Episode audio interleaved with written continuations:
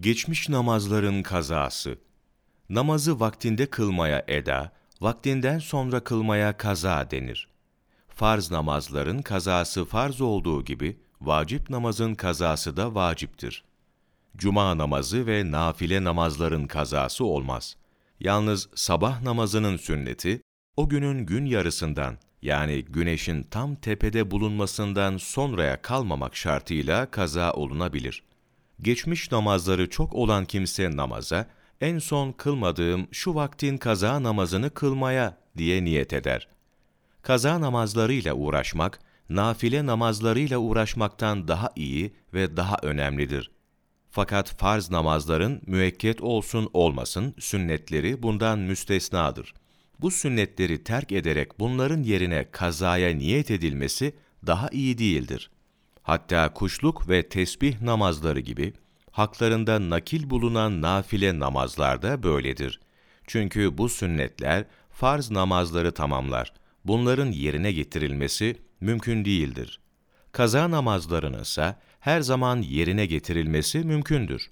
Bununla beraber namazları kazaya bırakmak günahtır. Kaza, terk günahını giderir, geri bırakma günahını gidermez. Bu günahtan kurtulmak için sünnetleri feda etmek uygun olmaz. Böyle bir günahı işleyen kimsenin fazla ibadet ederek Allahu Teala'nın bağışlamasına sığınması gerekirken hakkında Peygamber sallallahu aleyhi ve sellem şefaatinin tecelli etmesine vesile olacak bir takım sünnet ve nafileleri terk etmesi nasıl uygun olabilir?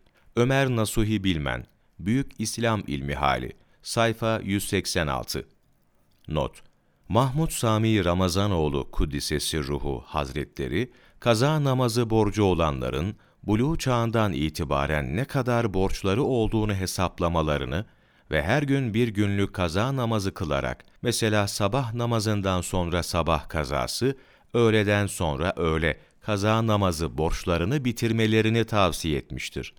Bu niyetle bir program yapan ve bunu uygulayan kimse, kaza namazı borçlarını tamamlayamadan vefat etse bile, hepsini kılma niyetinde olduğu için, kalan namaz borçlarının da biiznillah ödenmiş kabul edileceği müjdesini zahiri ilimlerde de icazetli bir alim olan Hazreti Sami Kuddise Sirruhu vermiştir.